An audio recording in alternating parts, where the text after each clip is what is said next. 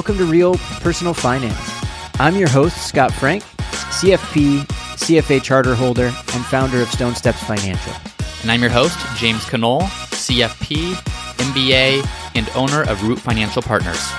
The premise of our show is simple money can be confusing, but it doesn't have to be. Our goal is to answer real personal financial questions that we hear from our clients and our listeners.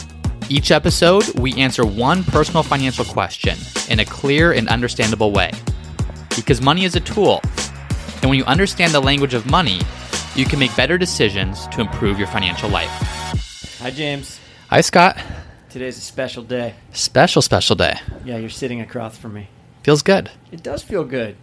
It's not the same over Zoom. Reunited. Z- we reunited is I don't know. I we're doing a lot of Zoom meetings. Everyone's doing a lot of Zoom meetings. Yeah. I'm sick of them. I like them. It's nice to It's be in person. it's a great technology, but it's hard to replace in person. we are six feet apart with HEPA filters running around the office. So Safe as can be. We're in a good spot. Well, let's get to it. I think uh, last week we had a fun episode. We talked about what's the value of a financial planner, and as we put it, a real financial a planner. Real financial planner, yeah. And let's take that a step further because I think there's probably some interest on that. And just if someone says, okay, there's value in a financial planner, the next question, of course, is how, how do I find one? What are the steps to take? Yes. So we should talk about that. Let's talk about find it. Um, yeah. So, well, we'll talk about how where to go find one in the end. But I think we should talk. Let's frame it from a standpoint of what kind of an advisor do you want to hire, uh, and some things to watch out for, and then let's think of some common questions that we get asked that we should be completely reasonable Mm-hmm. to ask someone Mhm. um, that we think would be really helpful to you finding the right fit. Yeah, I think that's great. And, and of course, uh, I think we both believe strongly in the benefit of an advisor. We are advisors, we are planners. Yes. But it, that's not to say that just because there's value in one doesn't mean that all advisors are created equal or all planners are created equal. And how do we help someone find a, a real one, a good one? And that's the framework that we'll approach this with. Yeah, and the kind of the backstory on that is, um, you know, if if we actually followed the law to the letter of the law in this land, this wouldn't be an issue. Mhm. Um, but we have, um, sadly for you guys listening, there not everyone who says they're a financial advisor or a financial planner is going to operate in the same manner. Right. So today, the way we're going to talk about things and the questions that we would ask that we'll make sure are in show notes would be helpful for you to find the right solution. And I'm sorry that you can't just know right away that you're getting the right person, but hopefully this conversation helps. Well, unless they hire Scott Frank. Totally. But if you're not, Right. or if you want Or to. James. Be good. So where do I start? Let's assume that I'm I'm listening and say, you know what, I think I do want to work with a planner. My situation's uh, complex enough, or I think there'd be value enough for me to do it. Where do I even start with that? I think we have to go before we start diving into like questions to ask or where we go search that person. I think first we have to ask, what type of an advisor do you want to work with? Um, Well, what do you I- mean? Aren't they? Yeah. They're all the same. What, what I mean by that is some advisors have, uh, well, all, any advisor that you go find who's worth their metal should have technical expertise and be able to help you. But some will want to work in, they'll want to work in different ways. So, like, you may find someone and you may want someone to work with you who kind of collaborates with you and facilitates conversation and helps guide you, um, really get to know you well, and then understand, well, what's the next best action that you can take um, to move forward. And, and that is a it's a process that takes time. Mm-hmm. It's not a fast process. Mm-hmm. Um, yeah, I would act that is that is the way that I plan. I'm going to say that out loud right now too. I do think it's of benefit and value. That's why it's the only way I do it. Mm-hmm. However, that doesn't mean it's the right answer for everyone. There are advisors who, if you send them your data, have a brief conversation with them, they will tell you what to go do and how to go do it next, Mm-hmm. and just kind of get straight to the punch of what should I do now. Right. Those people exist. So I think the first thing is figure out what you're on the spectrum. Wh- who are you looking for? Yeah. To what extent are you wanting that partnership and someone to, to walk that path with you versus to what extent are you saying, I just want someone to tell me what to do and, and even why and, and then go do it? Right. Yeah. Exactly. So I would start with that. Um, the next thing when we start talking to people, to me, the next thing I would look at is are these people speaking in financial jargon and using language that's difficult to follow, or are they speaking plainly? Mm. just because it's annoying to listen to financial jargon, or is there a reason for that? Deeper reason for that? I think it's twofold. One is it's you should ne- always understand what's happening and why people why you're doing what you're about to do. Mm-hmm. And so if you don't feel if sometimes people will speak in financial jargon to make themselves to elevate their profession and the technicality that they have, but to me the smartest ones will just speak plainly. Yeah, simplify it. Right. Yeah, yeah, yeah. There's this thing called standard deviation, but let's not let's not worry about that right now. Let's just go talk about the amount of risk you can take and what you should roughly expect to see happen in a portfolio for you. Is how do you feel about that? That's one. You could have the same conversation in two different ways. Right. One of which is going to your eyes are going to glaze over, in my opinion, and in the other, you're going to actually get some insightful information. Yeah, I, I think that's good. So before you even begin your search, uh, understanding number one, what kind of advisor do you want? To what extent are you hoping for that advisor to participate in your decisions? And number two, just making sure is this someone that can speak clearly and simply to you as opposed to over you. Yeah. You know, the other framing that I think you should look at would be what, and it kind of does come back to the guiding ver- versus the tell me what to do, is what type of an of a relationship do you want with this person? Mm-hmm. Do you want this to be an ongoing thing, even if it's an ongoing thing where they're checking in and saying, "Here, here are the next three things to do." We don't necessarily have the same depth of relationship, um, or are you looking for a one-time check-in and then you're right. out? Right. right? That's going to tell you where you go look, and it's going to look different as well. Yeah, definitely. And I think that maybe kind of ties into the the first question. Once you've gotten to that point of understanding what you want, the first question you should probably ask an advisor after the hi, how are you, nice to get to know you is is how are you compensated as an advisor? Yeah. There's not one right way. There's not a wrong way, but you want to understand how are you compensated because that helps to determine uh, what interest did the advisor have in this. Yep. To what extent are they incentivized based upon the outcomes of different scenarios? Yeah. And if you see, like, you know, you'll go tool around on, like, what questions to ask an advisor online, you'll almost always see this question how are you compensated? Yep. I do think there's a slightly better way to ask it. So we're going to break it into two components. The first one is how do I pay you? And the second question is how else are you paid? Yes. And we'll dive a little deeper into why that's important in a moment. But why don't we start with how do I pay you? And we'll look at the common ways that we see people pay advisors for advice. Yeah, so I, I think the, probably the most common one, the one that's been around the longest, is the advisor will charge what's called an assets under management fee, which means the advisor will charge some percentage of whatever whatever investments they're helping to manage for a client. And say it's one percent, for example. Well, if the client has five hundred thousand dollars and an advisor charges one percent per year on it, that's five thousand dollars per year coming directly from the account that the advisor is charging to manage it. Yeah. So that that's probably the most common Yep. um, at least in a in a, a fee only world or a fee based world. Agreed. So that I think that you're, to to reiterate what James just said, assets under management is the most common form that we see, um, especially amongst registered investment advisors and even in the brokerage houses now. They're moving more to fee for service in that model. The key here is for assets under management to happen. Typically, you have to have those assets on a custodial platform with that advisor. Meaning, if your 401k is at work and you want to go get advice on it and you're not leaving your job, they don't have a way to get paid through that AUM scenario. So they probably aren't going to be that excited to work with you. Mm-hmm. So just something to keep in mind. If you're near retired or you are retired and you already have a million or two million dollars of investable assets on a platform that they can manage for you, there will be advisors lining up to work with you and you'll have your pick. Yeah, yeah, good point. Assets under management is based upon the assets on the advisor's platform they're helping to manage for you. And then another way is outside that, there's some people charge annual fees, Yeah, and so those there's more and more pe- advisors going this way. You're seeing to which that. one, the annual fee or the Well, AUM? offering an annual fee. yes, And the reason why is exactly what we just talked about, right? Like if, if someone is working and they don't have assets that that advisor can manage, then they'll just say like, "Sorry, come back when you're retired. We'll help you then." Right. right. That's like that's like someone coming in with a bad blood pressure for a doctor and telling him to come back when it's better. Like if they don't hit an asset minimum or something like that yet, basically.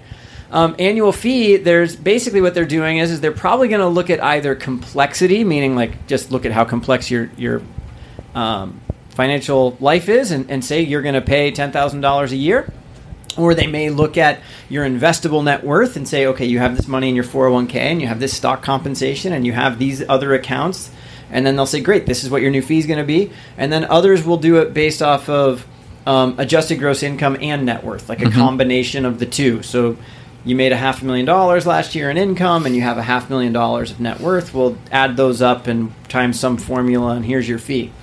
So it's the the interesting thing is for advisors, it's creating access to advice before people have assets on a platform. Yeah, it's just expanding or broadening the amount of people that quote unquote qualify to work with an advisor because a lot of advisors um, won't work with you unless you have a certain amount of assets already that they can help you to manage. Yes. And and the two that we've looked at so far, assets under management and like annual fee um, type arrangements, those are typically ongoing relationships. Right.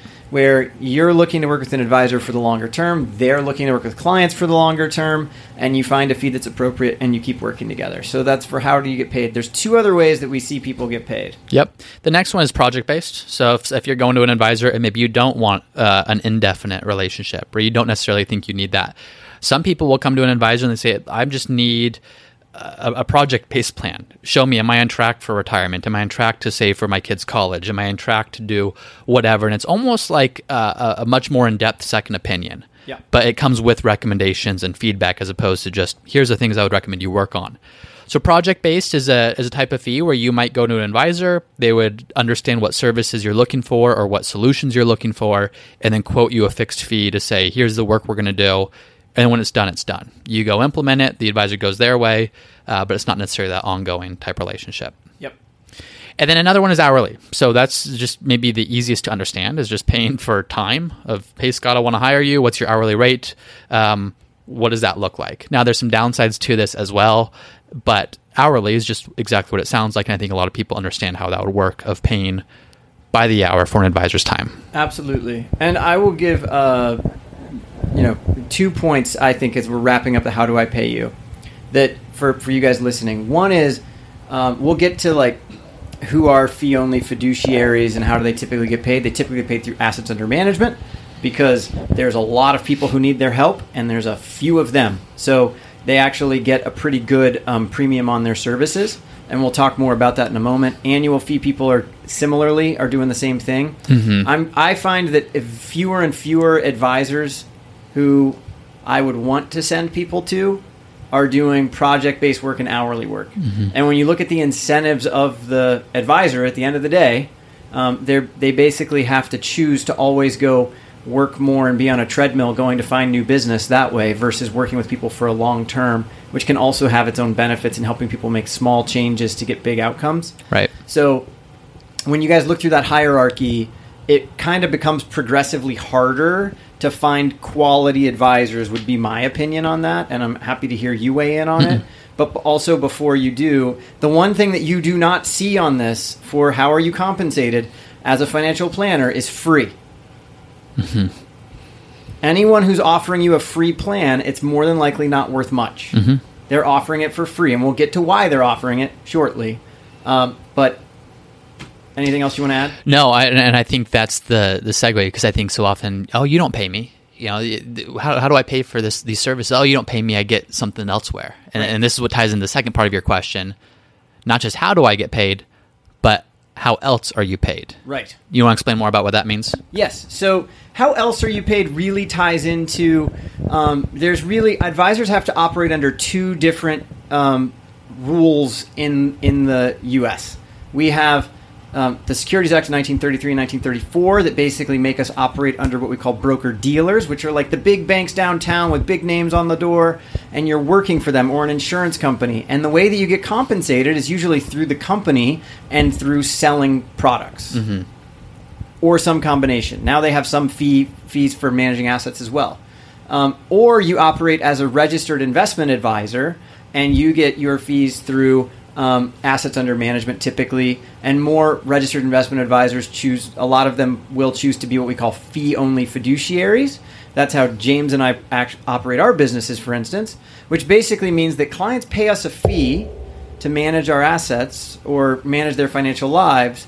But if we send them to go do something else, like get insurance, or we see that they need uh, an estate plan, or we send them to an accountant, like we're not ever receiving a fee back from a product that's being sold. Right. Our job is to sit with our clients on, on their side of the table and help them figure out what the best choices are for them, and then we help them go do that.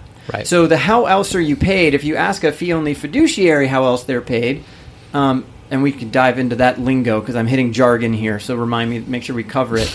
Um, how else are you paid for uh, an RIA that's fee only? Would be I'm not. Um, if you're if you work for someone and they can sell insurance and make a commission on it, or can sell investment portfolios and by selecting this one make more money than the other, you want to know that ahead of time. It's not to say that that's a bad choice.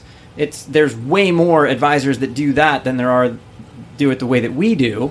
Um, but it's just good for you to know that information ahead of time, Yeah. so you know what you're getting. Yeah, incentives are what determine action or what drive action. And so understanding what incentive does this advisor have, they're paid differently for recommending different things.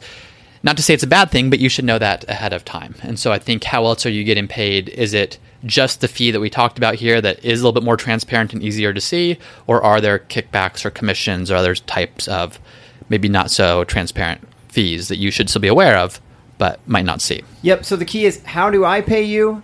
How else are you paid? And if their answer to how else are you paid is I get paid in other ways, ask well, you know, if you are paid in other ways, can you please help me understand how and how much? Yes. Right. So like help me understand this. Yep. Because if if they make a lot of money off of insurance, then I might want to go with their recommendation with a grain of salt. Right. Like just to, just be cognizant of how they're helping us get to that answer. Yes. Awesome. Well, I think we spent a lot of time on the compensation part, but that's did. important. Yeah, it's- it's uh, big maybe one. one of the most important things. If you want to understand that if you're going to work with an advisor and pay that advisor a good amount of money, understand how that get, advisor gets paid, so you can see what what incentives they have. Um, other than that, though, what's the second thing you might want to ask if you're trying to figure out uh, if this is a good financial planner to work with? So you, obviously you want to go in knowing what services you would like from them, but the other side of this, you want to know what services they provide, Yeah. right? Yeah. Yeah. if you're going to go to someone, uh, I, I find, and you probably find this, is is people typically have some impression of what what they're going to get, or or they don't. Like a lot of people, especially if they've never worked with a financial planner, they'll call and say, "I have no idea how this process works. Can you kind of tell me what's what services are here?" Right. So asking what services do you provide? Right. Some advisors they focus primarily on saying, "I'm going to design a really good portfolio for you, and I'm going to manage it," and then they stop there. Other advisors will just sell insurance, as we just mentioned. Other advisors That's will where say the free financial plan comes in. that's where the free financial plan comes in. If Yeah. you're getting a free financial plan and the recommendation is to buy insurance as a result of it, not that insurance is bad, you need insurance. No, yeah. But if that's There's the a reason to get it. recommendation for a free plan, the, the plan's really not free. You're Right. paying for it on the back end. right. Um, or the service is more comprehensive. Is the advisor going to help you with your overall financial strategy? And as part of that, they're looking at your investments. And as part of that, they're giving you feedback on insurance. And as part of that, they're giving you feedback on college planning, uh, retirement planning, whatever else it might be. Understand that ahead of time is is important, so you can make sure that the things that you're looking for are things that this advisor can offer you. Yeah, you know, and one thing um, to be mindful of is just the path and progression of advisors over the years. Most advisors, you know, we're not, well, not most. Okay, so we're a younger generation of advisor. Well, you're younger, ten years younger than I am, but we're still a younger generation of advisor. Mm-hmm. Advisors who came up and started their own independent registered investment advisories, or they were in broker dealers. They all started by either selling stocks directly, which then translated to selling mutual funds directly, which then translated to having investment accounts and asset allocations.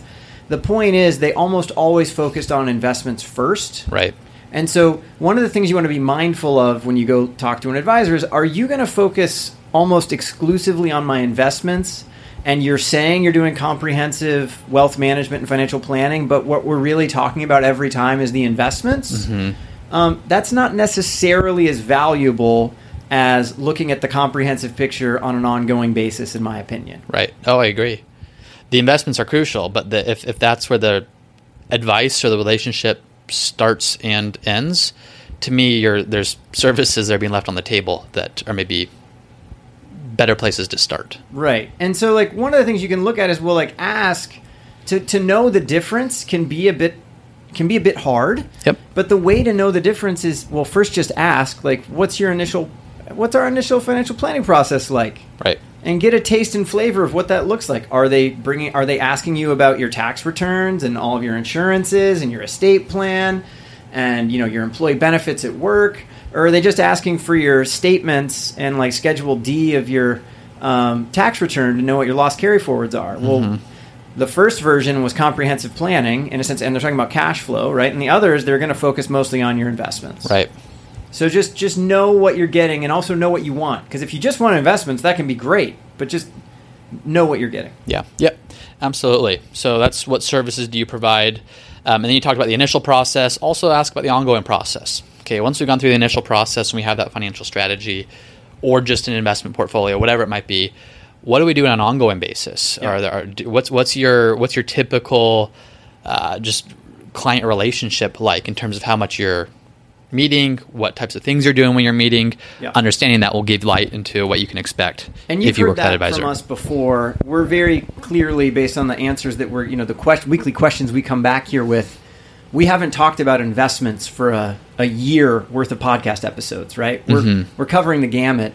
And idea what we've what we both believe in is that as you move forward, it's really understanding your financial plan as a whole and then looking at it as a whole on an ongoing basis that helps you. So if someone runs a financial plan projection for you once and then turns back to focusing on investments and they say they're a holistic planner, they're probably not, Mm-hmm. at least not yet. They're probably running the old style of running investments. So Right. just know that ahead of time. Right. Definitely. Awesome. Well, let's move on so we don't make this a, a five hour episode. Sorry, it's a long one today. it is. It, it is a little longer, and it's it's important stuff. But it's important. We want you guys to find the right advisor for you when you go look for one. So hopefully this is helpful. Yes. And the next thing that you want to ask is what types of clients do you work with? Why is that important? Yeah, I, I well, I think it's important because you. So here's the thing: you can actually more and more advisors are niching into specific expertise and s- certain types of clients. So you know, you don't necessarily want a generalist who's working with 20 year olds and um, 80 year olds, right? Like you, if you want to have, if, if an advi- if you're going in transitioning into retirement, you may want to go focus work with an advisor who really focuses on helping people in retirement because they're going to have not only the general knowledge of like a CFP, um, which uh, if you do go find an advisor, I'm just going to say right now, they should probably have a CFP as a baseline. Certified financial planner. Certified financial planner just proves that they have the baseline knowledge. But you want someone who focuses on like what are the best deals for someone as I'm going through this transition, and how do I help manage the gap years and Right. all those things, right? Right. Yeah. Make sure that their their services are specifically suited to help you. Right. and and that's big. I think a lot of people don't think to ask that question, but like you said, more and more people are focusing on specific type of work, whether it's with retirees or with biotech executives or with doctors or with dentists. All of them have their own different planning points, Right. and you want an advisor that's familiar with that. Uh, next question: You want to ask, are you a fiduciary all the time? Dot dot dot. Dot, All dot, dot. Yeah. So we actually just talked about the CFP, Certified Financial Planner. Um, you know, we have some designations. We both have our, our CFPs. Um, honestly, like the CFP, it's a little sad to me, but you by holding that credential, you don't have to hold yourself out as a fiduciary all the time. And what that means is is that you there are instances where some people who hold that designation can put on take on and off different hats. So you know, um, uh, if James, being a fee only advisor, CFP, is going to uh, work with Amanda and I, and, and, and he does an analysis and figures out that we need insurance, for instance, um, he's going to go send me to go get insurance, and he's not going to get paid extra for that in that moment, right? So um, in the, in the, that example as well, if he's working under a different structure, he could potentially sell me insurance and make money off of that as well, Mhm. which wouldn't necessarily be holding the fiduciary standard while he's doing that. Right. So that's what we mean by that. Yeah, and I think a lot of people know it's good to hire a fiduciary, or more and more people. I think a few years ago, people would have no idea what that means to be a fiduciary, about being legally required to put clients' best interests ahead of their own.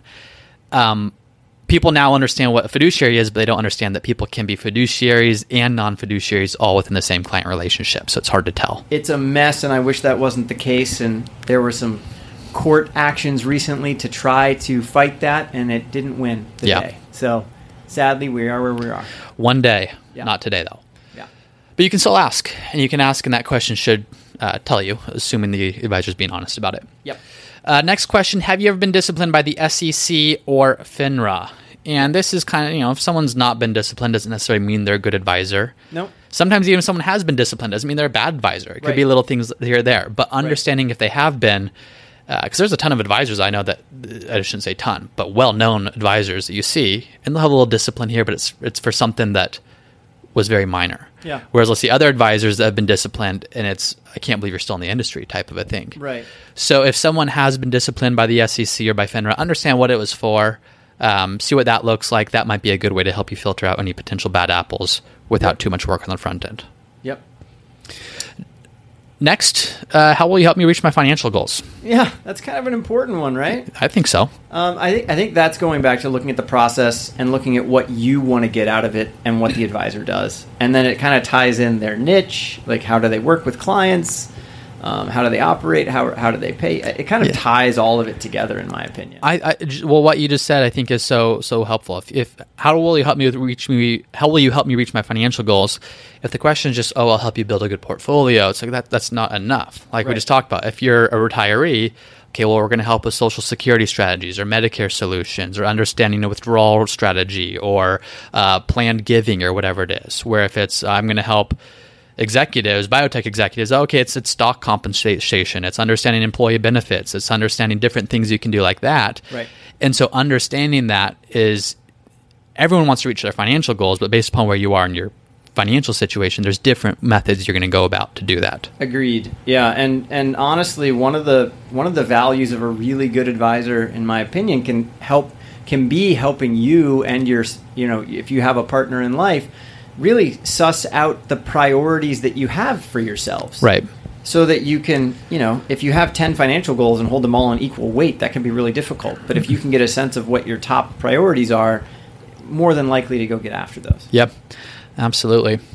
Uh, and then here's a big one. What happens to my relationship with the firm if something happens to you? So I want to hire you, Scott, but uh, you're a really cool guy. But you're y y what happens if that really cool guy Yeah. something happens to him? What yeah, then? know, knowing what a firm succession plan is is really helpful, um, and knowing like where where does my plan sit? Like, how do I know what we're doing, and how can I walk away if we do choose to walk away ever, and know like how we stand and where are we on track, and what were the next steps, and what what's been done, and just kind of knowing the state of affairs for our financial lives. Knowing Yeah. all that matters too. Yeah, yeah, and I think there's a couple layers to this. You know, the, on the first layer, say I'm working with you, and as an advisor, an advisor is going to have a, a custodian, so TD Ameritrade or Schwab or Fidelity or something like that.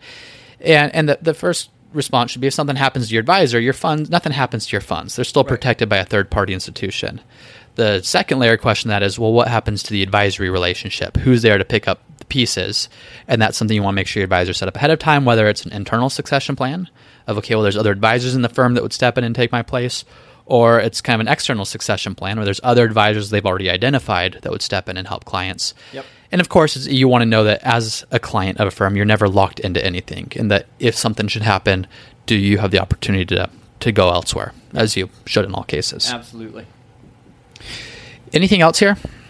Uh, you know, I think that we're going to do two little bonuses because I think that I think we've covered the big ones, but uh, one that we will hear from other advisors, uh, we'll hear from prospects sometimes is like they'll ask, especially on the investing side, like, do you eat your own cooking? Mm-hmm. Meaning, like, do you invest for yourself the way that you invest for your clients? Yeah. Yeah, there's you want that reassurance that like I'm not just recommending something that that sounds cool. I read a fun article about, but no, that I believe in this so strongly that this is how I invest my money or my family's money. Yeah. And if that's not the case, now given I might have different goals and some of my clients are being in a different stage, but if the general principle is not the same, why is that? to me that's the key it's not that they when it's like when you hear like someone asks do you eat your own cooking like you you don't want to hear back from yeah i invest my money exactly how i manage all of my clients money because they probably don't because there's this thing called risk tolerance we've talked about before and the goals that we're trying to hit and the timelines so the amount of risk that we take might be different but you want to you more than likely in my opinion i'd want to hear that the investment philosophy is similar Right. right Yes. um, but to caveat that, um, I personally don't eat my own cooking. Um, now, and the reason why is because I have my own financial planner. Mhm. Now, I'll, the answer, the, the longer answer is we actually do share the same investment philosophy. So, uh, the way that my funds are managed are in line, actually exactly the similar type portfolios with different risk tolerances that we just talked about. the- What my what my clients do. have. Yeah. But um, you know, an interesting question that you could potentially ask your advisor is: Do they have their own financial planner? Mm-hmm. Um, and they could have a yes or no reason for that. Um, and I think that there's there's uh, reasons to and not to have your own. But Mm-hmm. I'm a big fan of having your own. Yeah. Yeah, definitely. Yeah, you want to know that your advisor's in, in the same you. Yeah, The, the, what they're James professing. and I were talking about this to start, and it's like I hired my own, and James currently does his own, and I'm like, well, James, you're in the like 15 percent of people who not only knows what they need to do, but then actually goes and does it for yourself right away, Mm-hmm. right? Versus I am like the guy who the the saying like the cobbler's children has no shoes. Like I'm busy doing all my other stuff, and by the time I go look at my own, I'm like, oh, I, I you know, I'm always my last client. So I did go hire someone else. yeah. But then the reason why it was beneficial, which is actually for you guys, is if you're couples, when you guys are hiring, oftentimes one spouse is the financial spouse and one's kind of the non financial spouse. And the two of you sitting down together and chatting with someone, there's really big value in that Right. because it equalizes you. So like I'm no longer the financial expert telling my wife what we should do. We're sitting down with our own expert and we're having a conversation where I am now listening much better than I was before. Yeah. No doubt about that. And then there's also just continuity. Yeah. Like, what if something happens to us? Yeah.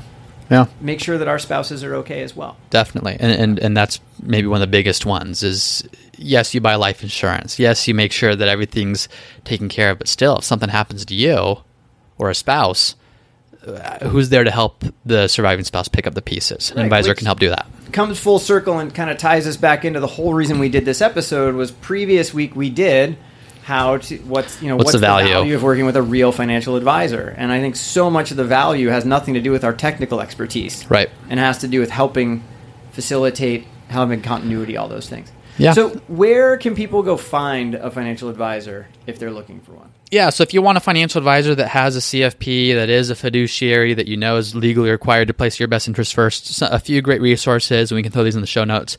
XYPN, so the XY Planning Network, has a lot of great fiduciary advisors for people at different stages, whether you're uh, looking for retirement planning, whether you're just getting started, whether you're anywhere in between.